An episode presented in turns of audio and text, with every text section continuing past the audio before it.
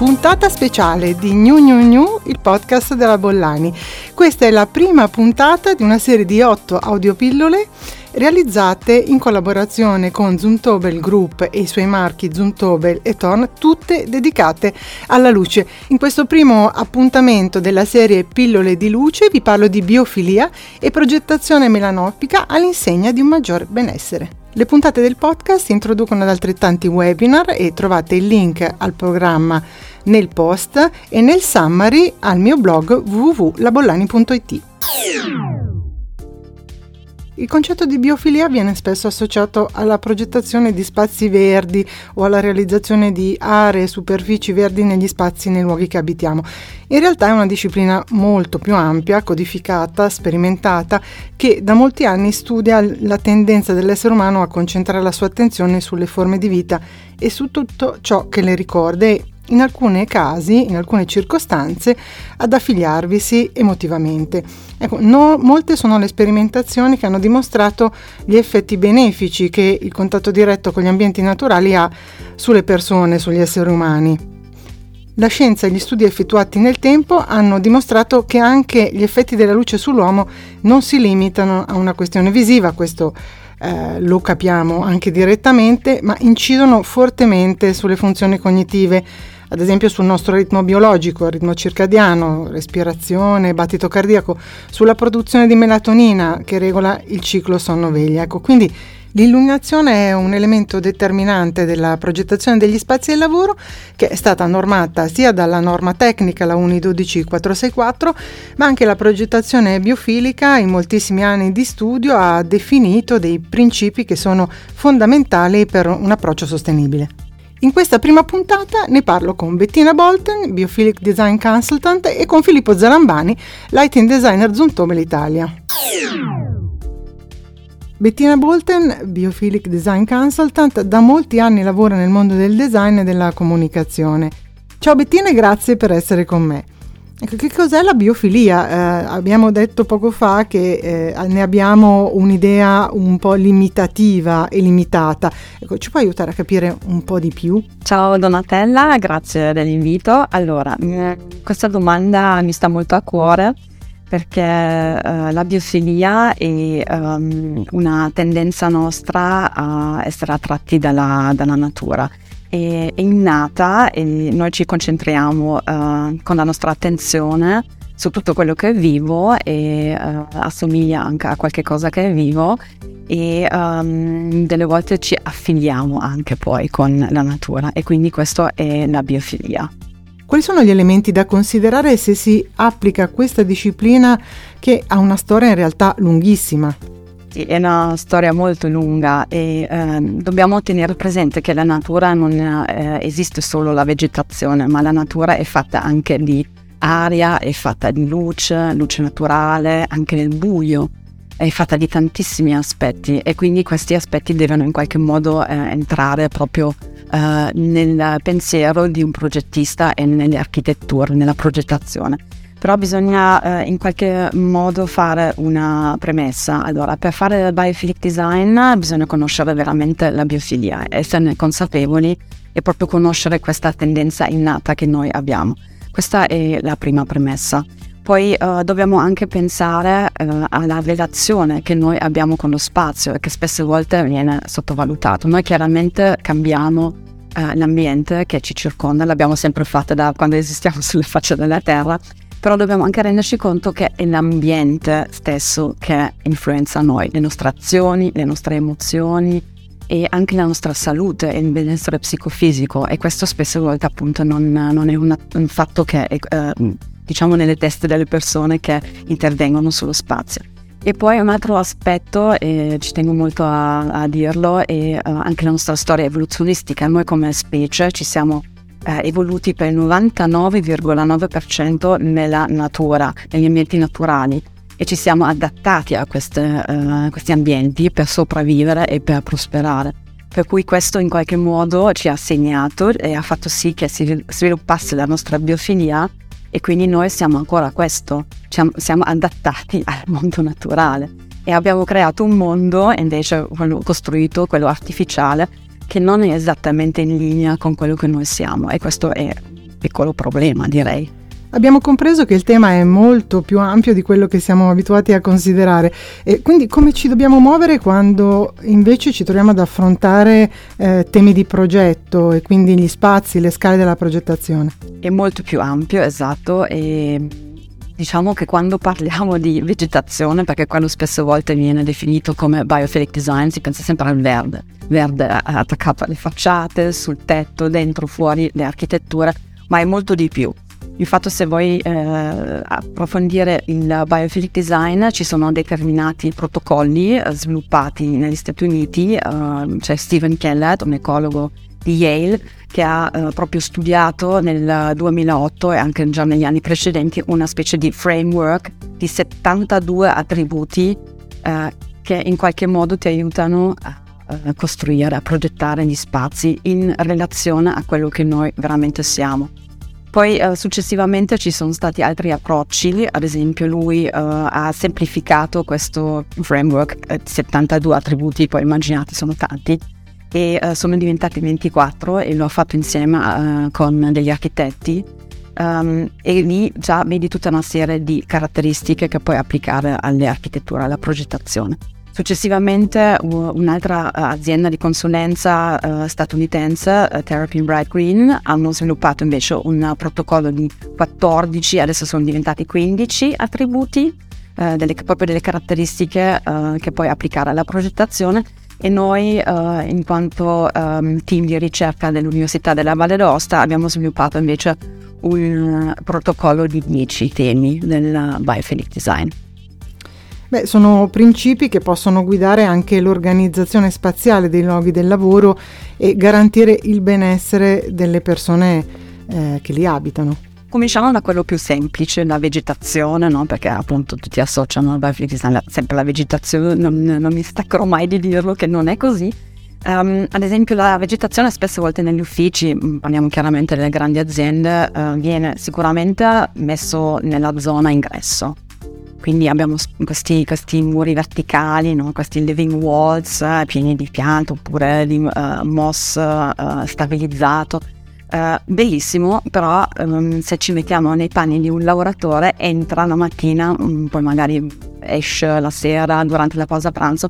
Uh, in realtà per quanti minuti vede questo verde? Forse per pochi secondi, pochi attimi. Invece le ricerche, ehm, chiaramente noi ci basiamo sempre su evidenze scientifiche, eh, ha dimostrato che ehm, solo un uh, contatto continuo, uh, continuativo con il, ad esempio il verde, con gli elementi della natura, uh, ha un effetto benefico sulle persone. Quindi bisogna stare molto attenti a, a dove si mette il, la vegetazione, verde e ormai ci sono delle aziende che lo uh, offrono anche all'interno delle postazioni, no? integrati nei mobili ad, ad esempio di divisione degli spazi, uh, o anche come divisori spes- stessi no? Del, degli spazi. Poi abbiamo un, un altro concetto molto importante eh, che fa sempre parte del nostro protocollo eh, che si chiama protezione e controllo, che non è nient'altro che eh, il concetto, noi lo chiamiamo del nido, nel senso che ci troviamo a nostro agio quando siamo in uno spazio che in qualche modo un po' ci avvolge, una volta si, si parlava di cocooning, no?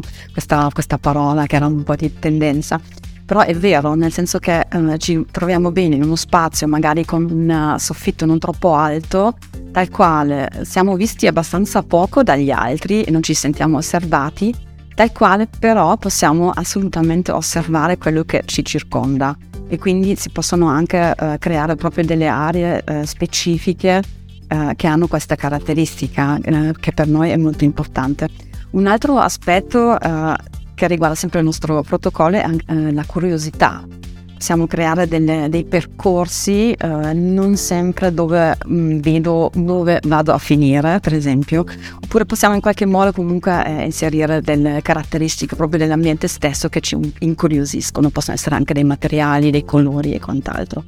Uh, possiamo um, lavorare anche su appunto la luce, no? perché spesso volte vediamo questi uh, moderni edifici pieni di luce, troppa luce delle volte e quindi uh, dobbiamo assolutamente stare molto attenti nella progettazione di, della, del, dell'entrata anche della luce. Um, aria, aria, la natura ha situazioni di aria che cambiano in continuazione, se noi abbiamo sempre la stessa temperatura, sempre lo stesso flusso dell'aria, sempre la stessa umidità, a un certo punto diventiamo anche un po' stanchi forse e quindi anche all'interno di un ufficio muoversi, perché anche poi il movimento è una questione molto importante per noi perché sempre, siamo nelle macchine no? per muoverci e ci sono tantissimi altri aspetti che possiamo proprio rispettare e inserire nella progettazione. Quindi grazie Bettina Bolten e arrivederci al primo webinar della serie Pillole di Luce.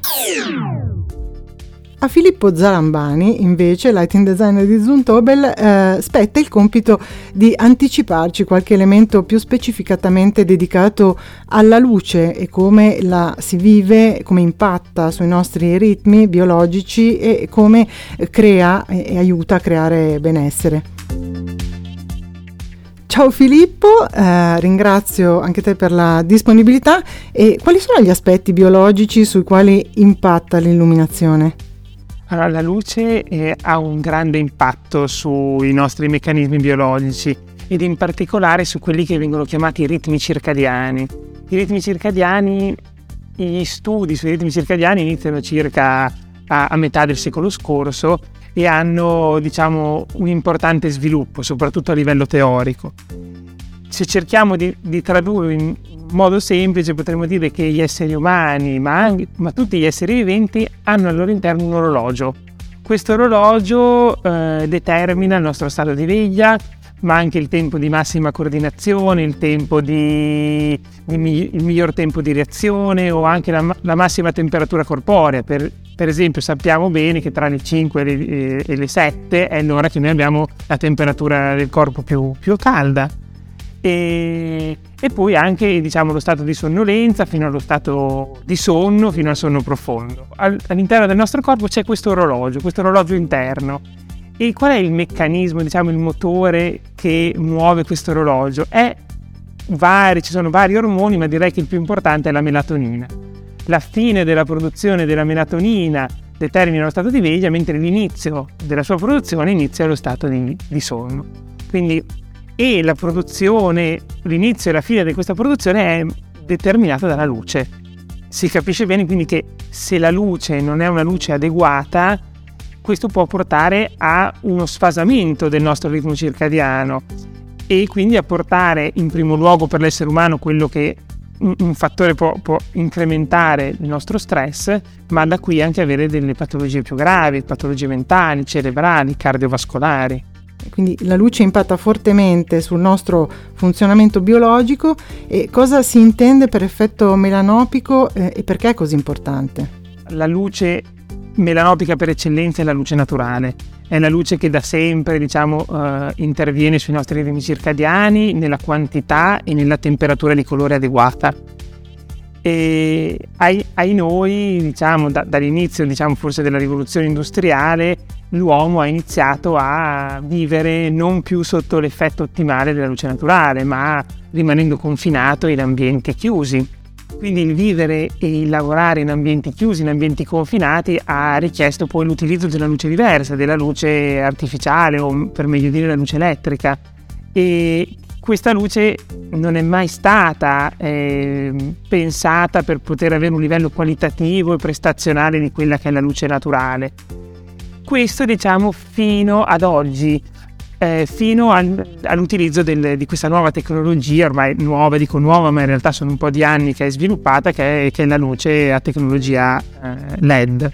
La luce a LED, eh, che è una luce comunque recentemente nuova, il cui utilizzo diciamo su larga scala è recentemente nuovo, ci si è chiesto se questa potesse avere degli effetti dannosi sulla salute, in particolare sempre legato al tema dei ritmi circadiani, se potesse avere un effetto maggiore rispetto alle tecnologie precedenti eh, sulla soppressione della melatonina e quindi ne, nelle ore notturne, quindi lo studio all'inizio era concentrato sui suoi effetti dannosi e se nelle ore notturne poteva avere eh, questa luce che inizialmente aveva un alto picco nella componente blu o un effetto dannoso. Da qui si è iniziato invece anche a pensare se eh, stessa, eh, per lo stesso meccanismo si potesse invece portare degli effetti benefici durante le ore eh, giornaliere, quindi eh, diurne, eh, che quindi la luce, eh, pote- eh, la luce potesse in qualche modo replicare la luce solare, la luce naturale.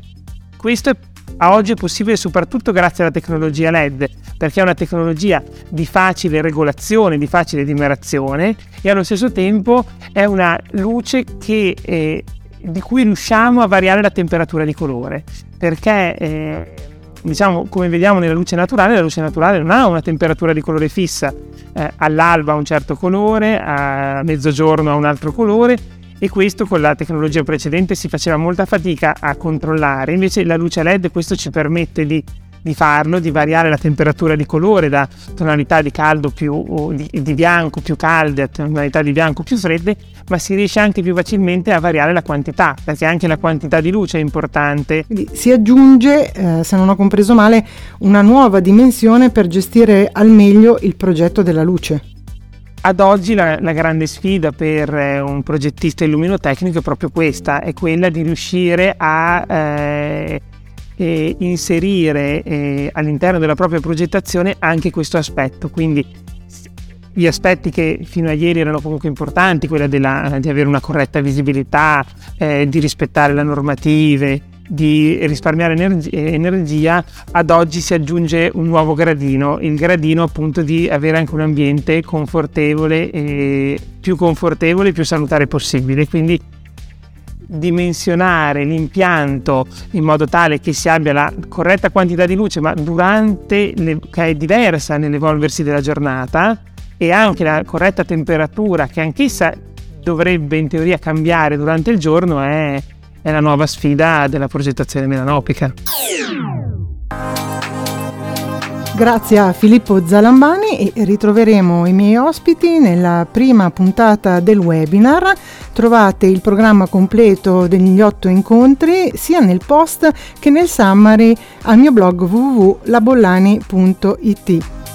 Spero mi accompagnerete in questo viaggio uh, attraverso e nella luce e a presto dalla Bollani.